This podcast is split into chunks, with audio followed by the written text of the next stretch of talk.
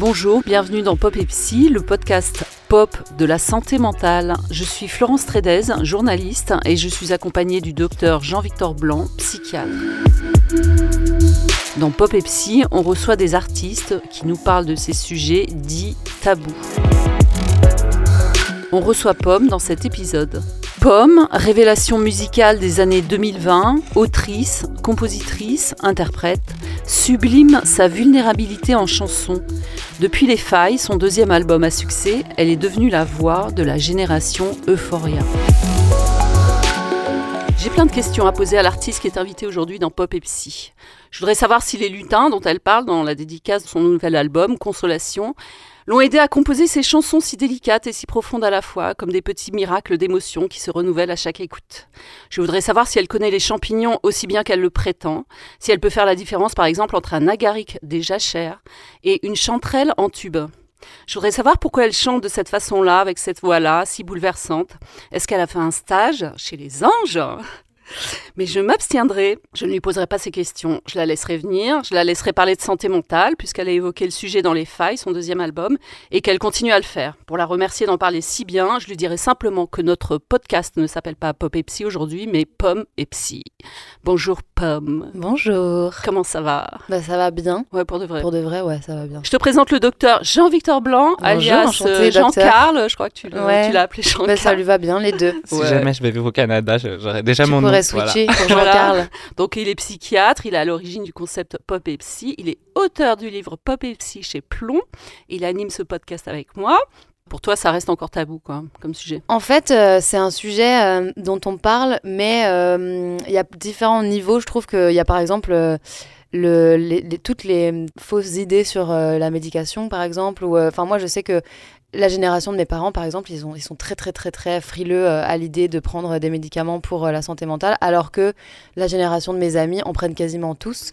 En tout cas, il y a des sujets qui, euh, je pense, sont plus ou moins ouverts et plus ou moins tabous. Je pense que parler de santé mentale, c'est une chose, mais après, comprendre quelles sont les solutions et, accepter aussi que ça peut passer par par, de la médication, par euh, de la thérapie et tout. Je pense que c'est un peu encore euh, tabou et je crois que en France on consomme pas mal de médicaments mais qu'en fait personne euh, n'en parle trop. Enfin c'est un peu bizarre du coup d'accepter de, consommer autant de médicaments mais par contre de pas vouloir en parler. Enfin je sais pas dans ma tête c'est complètement illogique et je pense qu'on peut être voilà on peut être nuancé sur le sujet mais en tout cas il faut il faut dire quand on quand on a un problème de santé mentale et que on prend des médicaments ou quand on pense qu'on a peut-être un problème de santé mentale. Donc je pense que c'est encore vachement tabou. Moi qui vis à moitié au Canada. Au Canada, c'est quand même vachement plus chill, en fait. Et prendre des médicaments, c'est OK. Et en fait, c'est comme euh, se soigner d'un rhume, quoi. Et du coup, il n'y a pas toute cette euh, stigmatisation un peu euh, qui peut y avoir en France. Et en France, les maladies lourdes, j'ai l'impression que c'est pire, quoi. Genre la schizophrénie, les trucs comme ça, c'est carrément, les gens, ça leur fait peur, quoi, en fait. Ouais, complètement. Et Jean-Victor, docteur, j'adore t'appeler docteur, des artistes pop qui parlent de psy, en fait, ça sert à quoi? Bah, c'est exactement euh, ce, que tu disais, euh, c'était vraiment du, miel dans mes oreilles. C'est vrai que avant tout, euh, l'idée, c'est la visibilité euh, de la santé mentale des personnes concernées. Et c'est vrai que là-dessus, les artistes peuvent avoir un rôle déterminant euh, dans changer le regard qu'on va porter sur un problème et notamment sur celui de la santé mentale. Puisque quand des personnes qui ont du succès, des personnes auxquelles on est extrêmement attaché, qui ont un grand pouvoir aussi médiatique, parlent d'un sujet, on sait que tout de suite, les médias vont en parler et que finalement, ça va ensuite permettre à des personnes concernées de se reconnaître et de changer un peu justement tous les stigmates ou euh, la, diabolisation qu'il y a autour effectivement tant des troubles que des traitements. Euh, et là-dessus, c'est vrai que euh, aujourd'hui en France, on sent que c'est encore très compliqué. Euh, toi, justement, tu, portes euh, euh, un peu ce sujet-là comme d'autres et, finalement de manière assez naturelle. Et je pense que c'est ce qui fait qu'on on sent que c'est très authentique. on sait qu'aux États-Unis, bon, il y a un nombre incalculable de personnes qui l'ont fait, donc dans cette culture nord-américaine. Donc c'est hyper intéressant d'avoir en plus ce, double regard-là. Et, et, donc on espère qu'au festival, ça va pouvoir permettre de justement libérer aussi un peu toutes ces paroles, quoi. Alors Pomme, hein, dans cet album, il y a cette idée forte de la consolation, puisque c'est le titre de l'album aussi. Je me console, je te console, consolons-nous, écris-tu sur le livret. Notre besoin de consolation est impossible à rassasier, le titre d'un livre datant de 1952 de Stig Dagerman, un auteur suédois qui s'est suicidé deux ans après l'avoir écrit. Dans tes interviews, tu évoques trois femmes, hein, Dalida, Virginia Woolf et Nelly Arcan, que tu écoutais, lisais pendant le processus d'écriture de l'album, et qui sont des femmes qui se sont toutes les trois suicidées. Alors je mets tout de suite un petit peu d'ambiance. Pomme, est-ce que, tu... Pomme, est-ce que tu as déjà eu des idées noires, voire suicidaires? Ah ouais, moi quand j'avais 11 euh, ans, quand j'étais en sixième, j'étais euh, hyper hyper déprimée et, euh, et en fait moi j'ai toujours été fascinée par la mort, ça m'a toujours terrifiée et en même temps attirée, enfin j'ai toujours eu un rapport fasciné par ça et, et en fait j'ai toujours été assez anxieuse, assez sensible et à, à, me remettre en question énormément et je, c'est vrai que j'ai toujours beaucoup beaucoup laissé de place à ce sujet de la mort dans ma vie. Et en fait, ça m'a à la fois, je pense, angoissée et aussi aidé un peu parce que à force de, d'en parler, de d'écrire des chansons dessus, de, de me questionner et tout, j'ai fini par quand même en faire quelque chose de qui fait partie maintenant de mon quotidien et qui est moins lourd. Mais il y a des, des périodes de ma vie où euh, où je comprenais pas euh, comment c'était possible que en fait euh, la finalité ce soit ça et que ça m'angoissait énormément de me dire que même à n'importe quel moment en fait on pouvait tous disparaître moi et les gens autour de moi. Et euh, quand j'étais euh, en, ouais, en sixième, je me souviens que en fait, sortir de l'enfance et de l'école primaire, ça a été hyper violent parce que je pense que dans ma tête, j'ai associé ce passage à me rapprocher de la mort. Parce que c'est la première fois que j'allais dans un, établissement où il y avait des adolescents, où il y avait euh, pas que des enfants en fait. Parce que en sixième, on est encore un peu un enfant. Mais à partir de la cinquième, quatrième, les gens, ils, connaissent la puberté, euh, ils deviennent euh, un peu des espèces de débuts d'adultes. Et je voyais ça et j'étais là, mais en fait, la mort est imminente, quoi. Genre vraiment, je me. Et du coup, ouais, il y a ce truc d'être tellement angoissée par ça que, que je, me, je me souviens d'avoir des, des, pensées noires parce que je me disais qu'au moins, ce serait, je pourrais contrôler, quoi. Et puis après, euh, j'ai grandi et je me suis euh, complètement apaisée par rapport à ça. Et surtout, j'ai beaucoup écrit là-dessus. J'en ai beaucoup même parlé, en fait. J'ai beaucoup dit, bah, moi, j'ai peur de ça et tout. Et puis, j'ai aussi euh, compris pourquoi j'avais peur de ça. J'ai aussi parlé avec des psys. Enfin, en gros, j'ai fait un peu le travail que j'espère, voilà, je vais continuer à faire et que je pense on devrait plus ou moins tous et toutes faire parce que en fait, euh, ça devient un truc plutôt positif. Après, ça devient une partie de, ma personnalité et, euh, et, un truc inspirant et quelque chose qui, euh, qui fait partie de moi, mais pas d'une manière trop lourde, quoi. Alors, euh, Jean-Victor, euh, la peur de la mort, ça peut être, euh, ça peut signifier la peur de l'inconnu, la peur de la séparation, la peur, la peur de quoi en fait? Bah, Disons que la, peur de la mort, c'est quelque chose qui constitue toute vie humaine et il y a énormément de choses, notamment rien que la religion, qui, est un peu ce support-là de d'affronter cette angoisse. la peur, en tout cas, les idées suicidaires. Il faut savoir qu'en termes de développement, si l'être humain à un moment peut développer des idées suicidaires, il y a aussi une fonction, euh, sinon ça n'existerait pas, ça, aurait disparu au niveau de l'évolution. C'est quelque part une solution euh, quand on se dit qu'on vit un moment qui est trop douloureux, de se dire bah en dernier recours, il y a cette solution qui existe. Donc ce qui explique que euh, dans l'évolution, ça s'est maintenu ce caractère d'idée suicidaire. Après, en parler, contrairement aux, idées reçues, c'est pas quelque chose qui va amener une contagion. Au contraire, notamment quand c'est des personnes qui vont mieux et qui en parlent. Oui, justement, alors Dalida et son mourir sur scène, euh, le rappeur euh, Kid Cudi qui a beaucoup parlé de son choix de se faire hospitaliser à un moment où il était envahi de pulsions suicidaires. Euh, bon, donc c'est un sujet qui a largement été abordé dans le monde de la musique, mais il n'y a pas un risque de contagion suicidaire, rassure-nous.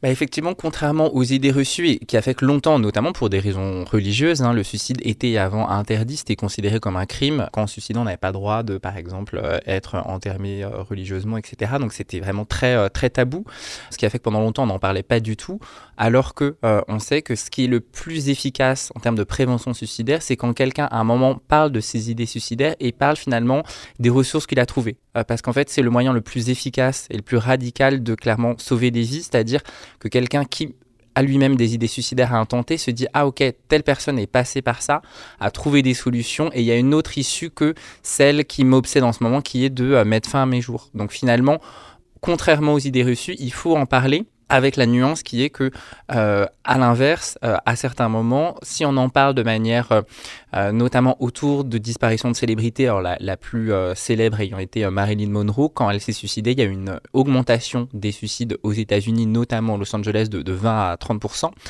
notamment parce que ça a été extrêmement glamourisé. Et que là, c'était un peu l'effet inverse qu'on appelle l'effet Werther, où on disait c'était tellement sensationnaliste, elle était comme vous, et pourtant elle a mis fin à ses jours, etc. Euh, là, pour le coup, c'est plutôt un effet pro-suicidaire. Donc c'est quelque chose d'assez euh, subtil, mais qui a vraiment une efficacité euh, et, et concrètement peut sauver des vies ou à l'inverse peut aggraver certaines euh, trajectoires. Donc l'effet Werther, euh, d'après le jeune Werther euh, de Goethe, c'est ça? Exactement. Qui est un roman qui, quand il est sorti, a été a accompagné une vague de suicide aussi. Exactement, dans toute l'Europe et c'est c'était un peu la première fois qu'il y avait cet effet-là qui pouvait être mesuré, même si c'est bien plus tard qu'il a été authentifié de manière scientifique. Pomme, tu consacres une chanson qui est absolument magnifique, qui s'appelle Nelly, à Nelly Arcan.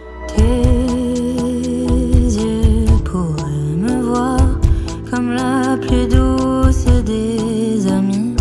Cette romancière québécoise qui a écrit Putain en 2001, un livre qui racontait comment elle s'était prostituée quand elle était étudiante. C'est une femme qui a beaucoup évoqué son désir de plaire, sa peur de vieillir, son rapport à son corps, à sa sexualité, et qui a reçu un traitement euh, très problématique de la part des médias euh, paternalistes et patriarcaux de, l'époque. Euh, en quoi tu te sens proche de, de ce qu'elle a vécu est-ce que ton désir de plaire aussi peut entrer en, conflit avec ton désir de te déconstruire aussi? Ouais, en fait, c'est exactement ça. C'est cette espèce de, franchise et de lucidité de, de son discours par rapport à son, sa condition de femme dans les années 2000, qui, euh, qui est une femme médiatisée, qui est une femme qui veut absolument correspondre euh, à ce que la société attend d'elle. Et qui, Donc elle, est, elle est très belle. Hein, elle est très belle, mais elle est très belle, mais c'est subjectif. Et encore une fois, elle, elle, elle, cherche à atteindre un type de beauté qui n'existe pas vraiment. Elle, elle dit qu'elle fait de la chirurgie esthétique, qu'elle modifie son apparence pour essayer de ressembler à une poupée un peu qu'elle imagine être un idéal féminin.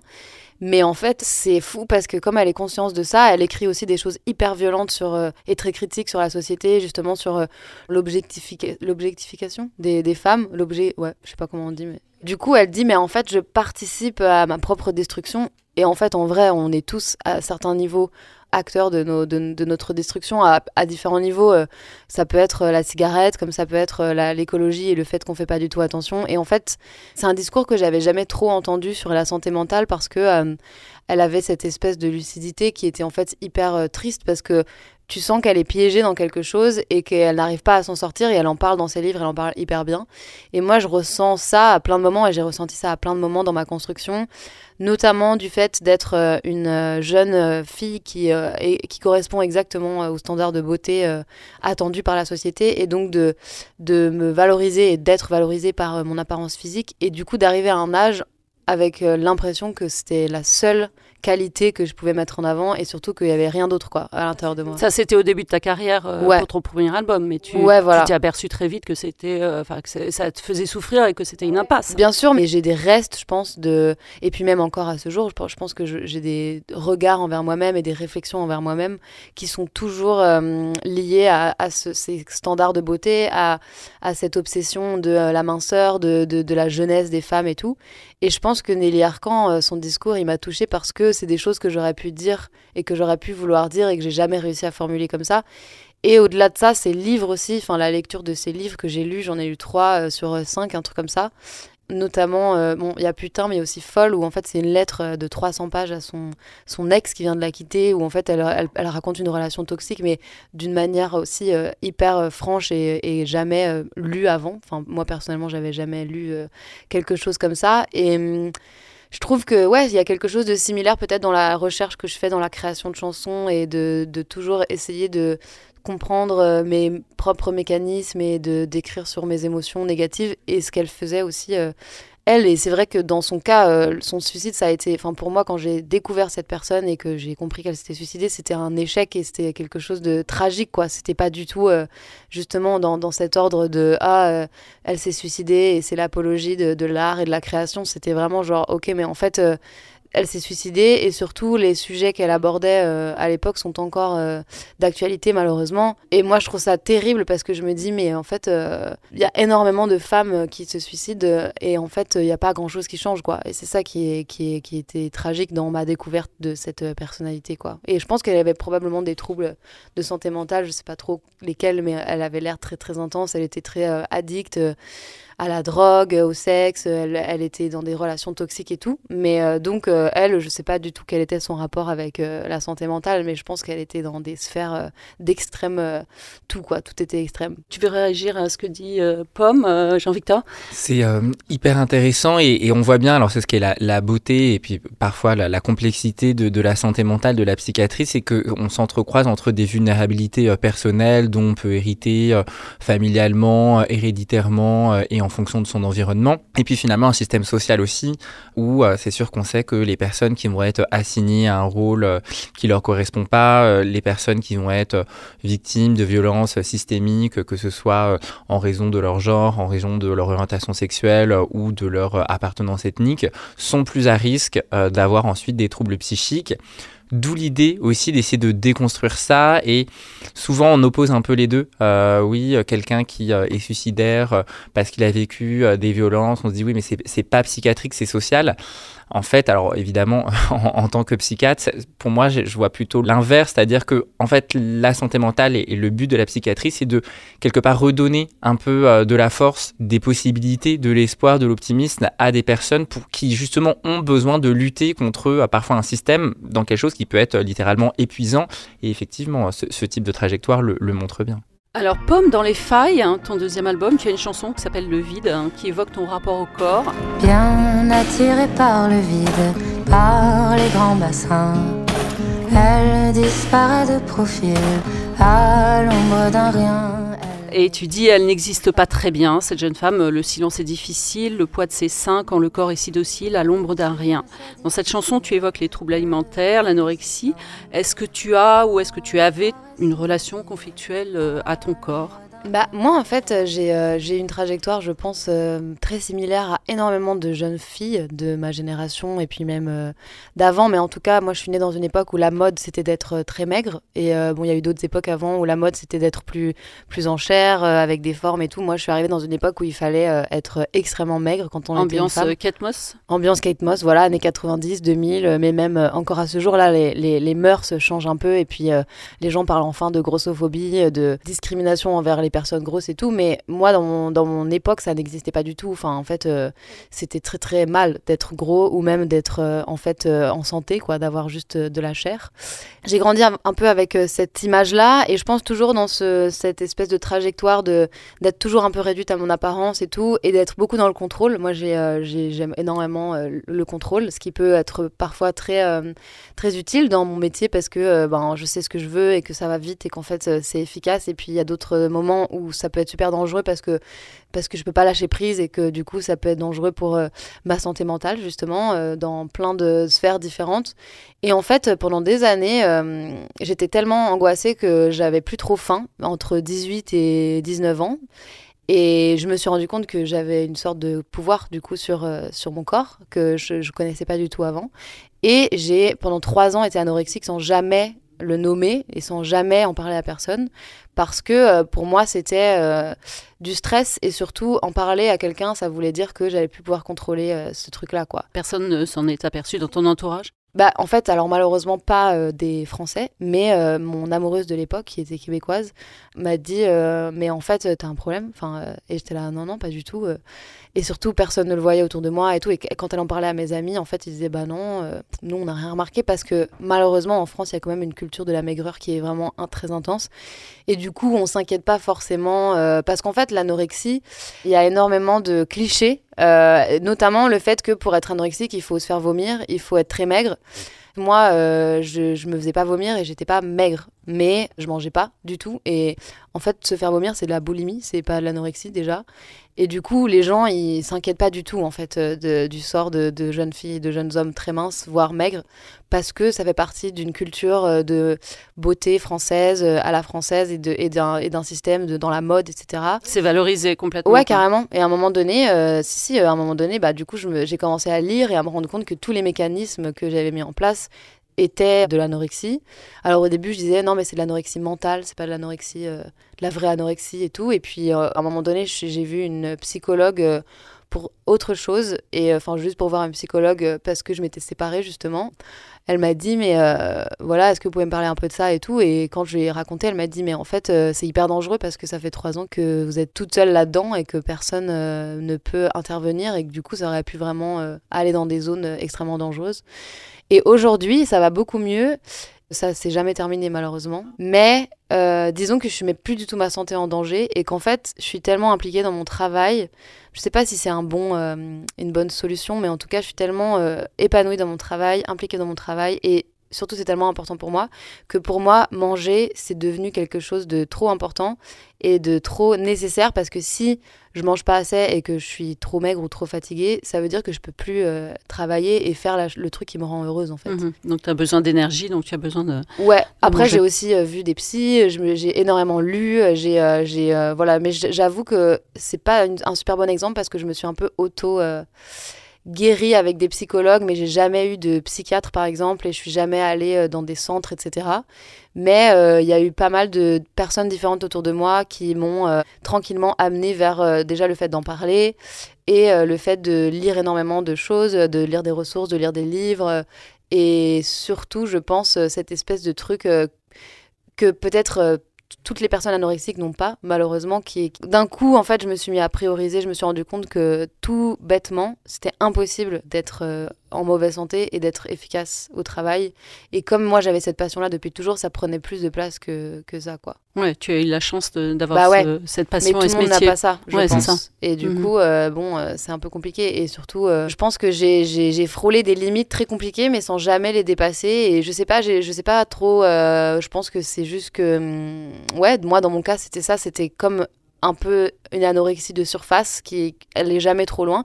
Mais dans des moments par exemple où je suis très exposée quand j'ai ressorti euh, un single euh, en juin euh, ça peut revenir un peu me hanter quoi. Parce que dès que je suis regardée énormément et que ben en fait surtout quand je perds le contrôle c'est-à-dire quand je sors un album j'ai plus du tout le contrôle sur quoi que ce soit. Pour reprendre le contrôle, ça peut me venir me hanter quoi. Mais euh, je pense qu'aujourd'hui, j'ai un, entourage et un setup de vie qui fait que j'ai la chance de, d'avoir euh, des mm, personnes à qui on parlait déjà instantanément. Et j'ai une psy, par exemple, à qui je dis euh, direct Ah ouais, là, je me sens pas bien en ce moment, machin. Et en fait, c'est plus du tout secret. Et je pense que déjà, ça, ça change tout. Alors, Jean-Victor, on a souvent cette idée que les troubles du comportement alimentaire, les TCA, sont liés aux images de mode, aux injonctions de beauté. Est-ce que, est-ce que c'est vrai? C'est à la fois vrai et, pas complètement vrai. Il y a plein d'autres facteurs qui vont venir euh, en, compte. Alors on sait que euh, là aussi le côté social, euh, le fait de promouvoir des silhouettes très filiformes et aujourd'hui, il y, a un vrai sujet aussi autour de, pas l'inverse, mais les silhouettes musculeuses, donc que ce soit pour le coup chez les, les, femmes et les hommes, de dire que finalement, si on n'est pas hyper musclé, c'est pas du tout un corps qui est OK et que finalement, c'est normal d'être hyper musclé. Donc, on voit bien que tout ça, ça, a tendance à, à, déplacer un peu le curseur et à nourrir un certain mal-être. Il y a aussi évidemment des facteurs individuels, notamment cette question du contrôle qui est assez centrale, puisque c'est aussi le, contrôle qu'on peut avoir vis-à-vis de, son corps.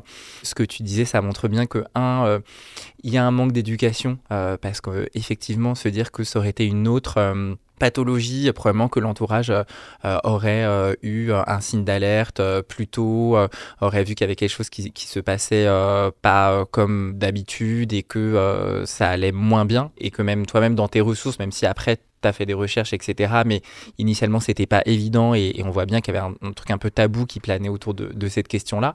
Et en même temps, que tu as trouvé des ressources, euh, que ce soit euh, psychologiques, euh, amicales et aussi professionnelles. C'est très positif aussi de, de se dire que tu as trouvé des solutions et que à un moment, c'est vrai que on considère que ça devient vraiment pathologique et, et très sévère à partir du moment où en fait la pathologie prend toute la place. Euh, et en fait, réussir à la circonscrire, ça veut dire que euh, on est sur un système d'équilibre et que euh, c'est déjà très positif. dans ton cas, et, c'est ce qui est assez fascinant, c'est aussi beaucoup grâce à ton investissement et, à l'art et à, l'énergie que tu mets dedans. Mais c'est hyper intéressant, je trouve, et c'est typiquement un discours qui peut aider des personnes dans cette situation de dire à un moment. Est-ce que euh, toute mon énergie, euh, je vais la consumer dans le fait de euh, d'atteindre tel poids au point de d'arrêter mes études, d'arrêter mon travail, d'arrêter le lycée? Ou est-ce que finalement j'essaye de, trouver autre chose, même si bien sûr c'est pas aussi simple, c'est vraiment des, des, des, discours, je trouve, qui sont super inspirants. Quoi. Alors Pomme, on va faire un petit intermède Dalida, puisque tu aimes bien Dalida. Alors quel est ton titre favori de Dalida? Alors, je sais pas si c'est elle qui l'a écrit et composé parce qu'apparemment, il y a d'autres versions, mais il y a une chanson qui s'appelle euh, La comédie. C'est fini la comédie. Je sais pas si tu vois. Je suis pas une spécialiste de Dalida, mais euh, Jean-Victor. Tu vois ou pas Je vois pas laquelle c'est. Euh. C'est fini, c'est fini la comédie. Je sais pas si c'est sa mélodie à elle ou si c'est une reprise, mais moi je trouve qu'elle est merveilleuse cette chanson. Et toi, Jean-Victor, c'est quoi ton titre préféré de euh, Moi, je crois que c'est Téléphonez-moi, qui est vraiment une de ses dernières chansons, qui est mais d'un tragique. Enfin, c'est ah ouais. si tragique que c'est ça, ça devient presque comique. En fait, elle dit que qu'elle est désespérée, ah qu'elle tient uniquement grâce à les, les, appelle ça les du désespoir. Et oh elle dit voilà, vous imaginez que je suis hyper entourée, euh, que ma vie est une fête, mais en fait je suis seule tous les soirs. Et le, single, le refrain, c'est téléphonez-moi, téléphonez-moi, téléphonez-moi. Et se dire que c'était un de ses derniers tubes et que ça passe à la radio, enfin c'est chaud. Ouais, effectivement. C'est un peu chaud. Ouais. Alors, pour terminer, on va finir avec les questions traditionnelles de Pop et Psy. Euh, c'est notre petit rituel à nous. Alors, Pomme, quel est ton héros ou ton héroïne Pop et Psy? C'est une bonne question, tiens. Quelqu'un qui a un rapport cool avec sa santé mentale, tu veux dire? Franchement, euh, c'est chaud quand même d'avoir un vraiment, tu vois, d'être vraiment hyper bien avec ça. Euh. Mais peut-être euh, ma mère, parce que ma mère, elle est vraiment déjà ouverte à déconstruire plein de choses et à discuter de plein de choses. Et elle a un espèce de truc de résilience et de et de santé mentale quand même euh, assez euh, stylée alors qu'elle a un background horrible et que euh, sa mère était malade mentale, que tout le monde était voilà un peu fucked up dans sa famille et elle a un truc vraiment dans un équilibre et de d'essayer de comprendre, d'écouter énormément de podcasts, de lire un peu tous les livres que moi je vais lui donner et tout et j'ai l'impression que en termes de en tout cas d'évolution par rapport à ce sujet-là et à d'autres sujets d'ailleurs, elle est assez impressionnante. Parce qu'en vrai, euh, dans mon entourage, il y a plein de gens qui, euh, qui en parlent, qui le, qui le détabouisent, mais c'est plus facile pour des gens de 25 ans que pour des gens de, de 55 ans. Ouais, donc tu as la chance d'avoir une maman déconstruite. En permanence, quoi. Enfin, elle n'est est pas arrivée, je pense, euh, à un idéal de déconstruction, mais en tout cas, elle est tout le temps en train de se remettre en question. Et justement, on parle beaucoup des, des médicaments, de plein de trucs comme ça. Et parce que moi, j'ai plein d'amis autour de moi qui, qui, en ont besoin en ce moment et à qui ça a sauvé la vie. Et genre, pour cette génération-là, c'est carrément le diable, quoi. Donc, je la trouve assez stylée en vrai. Quelle est ta chanson Survivor? Bah, Survivor, euh, I Will Survive. Gloria Gaynor Ouais, je l'écoute euh, souvent quand euh, je suis au bout de ma vie, parce qu'elle est vraiment, elle dit vraiment, elle parle de la vie, quoi, de la survie, et elle est trop belle. Bon, c'est une chanson d'amour, mais, mais, mais ouais, je l'écoute depuis toujours, depuis la boom du, de, la sixième, quand, quand j'étais au bout de ma vie, que j'écoutais déjà ça, et j'ai continué à l'écouter, ouais. Est-ce qu'il y a un personnage de film ou, ou de série sur le sujet de la santé mentale qui t'ont marqué? Ben, il y a euh, cette magnifique euh, série qui s'appelle Atypical, qui parle d'un petit, d'un jeune garçon euh, qui est sur le spectre de l'autisme et, il est trop, trop stylé. Et, je crois que ça a été un peu critiqué parce que je crois que lui il n'est pas autiste pour de vrai. Et du coup, il y a eu cette question de est-ce que, enfin, pourquoi on prend pas des acteurs autistes et tout, ce qui est une vraie question d'ailleurs. Mais en tout cas, la série et la manière dont c'est fait, je trouve que ça, ça rend accessible ce sujet-là euh, et que c'est hyper euh, léger et que c'est euh, beau et touchant et que ça aborde un grand spectre de ce trouble. Une raison pour finir d'être optimiste en 2022 concernant la santé mentale?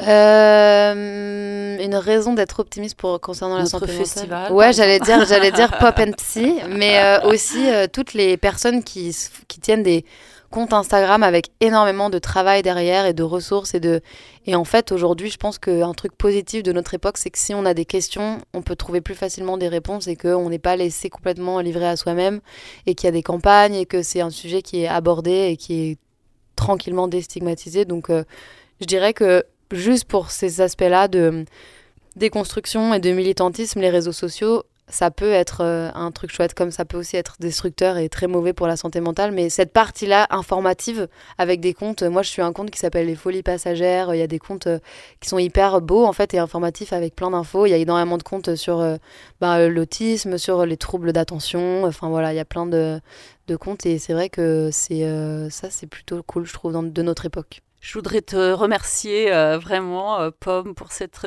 parole libre profonde et sérieuse. Quoi. Merci beaucoup euh, pour, pour, nous, pour Pop et Psy. Merci Jean-Victor. Et on parlera des lutins et des champignons euh, la prochaine fois. Bah ouais, c'était une super introduction pourtant. Hein, mais euh, bon, mais moi, les lutins m'ont sauvé la vie. Et bah, Oui, il faut le dire quand même. Les lutins t'ont sauvé la vie. Il n'y a, bah, pas, que en fait, les psys. Il n'y a pas que les psys. Non, mais c'était l'idée de croire, si tu veux vraiment que je réponde en une phrase, c'était l'idée de croire en autre chose que l'humanité qui parfois me semblait un petit peu complexe. Et je pense que c'est juste euh, cette euh, technique que beaucoup d'enfants utilisent de se réfugier dans des choses imaginaires, euh, qui est très très très commune d'ailleurs. et moi, je l'ai développée, mais vraiment, je suis allée très loin et surtout, ça a démarré tard. Enfin, j'avais 9-10 ans et du coup, même adolescente, j'avais ce truc-là où je me disais non, mais de toute façon, euh, la vie est aussi bizarre et trash parce qu'il y a ces petits lutins qui existent, quoi. Et donc, le champignon, je pense que ça a toujours été déjà euh, lié à, cette, euh, à ces, ces, croyances et à ces, ce, ce monde univers, et cet univers que j'ai développé. Voilà, parce que typiquement, un champignon, dans mon cerveau, c'était la maison parfaite pour un, un, lutin, une famille. Donc, en fait, ça m'a toujours rassurée. Et, et donc, quand j'ai écrit Consolation, pour moi, c'était c'était hyper logique d'amener euh, cet imaginaire et de tout ce que j'avais cultivé. Mais d'ailleurs, ma mère, elle m'a demandé si on pouvait l'enlever maintenant parce que j'ai un placard en fait avec un petit monde de, de lutins et tout. Et en fait, euh, chez mes parents, et ça fait donc euh, bah, 15 ans maintenant. Et en fait, ma mère, elle me dit Ouais, ça serait bien peut-être euh, que, je sais pas, on fasse quelque chose avec et tout. Et moi, je veux pas. pourquoi? Bah, parce que je vais, ça va les traumatiser. mais pourquoi elle veut enlever les lutins? Elle veut déconstruire les lutins. et pourtant, elle y a tellement participé. Elle me, ma mère, quand j'étais petite, elle déposait des, des, trucs la nuit et tout pour, pour me faire croire que les lutins amener des trucs. Voilà. Donc la réponse à ta question d'introduction. Merci beaucoup. Et je, je, conseille à tout le monde d'écouter Consolation. Merci. Merci.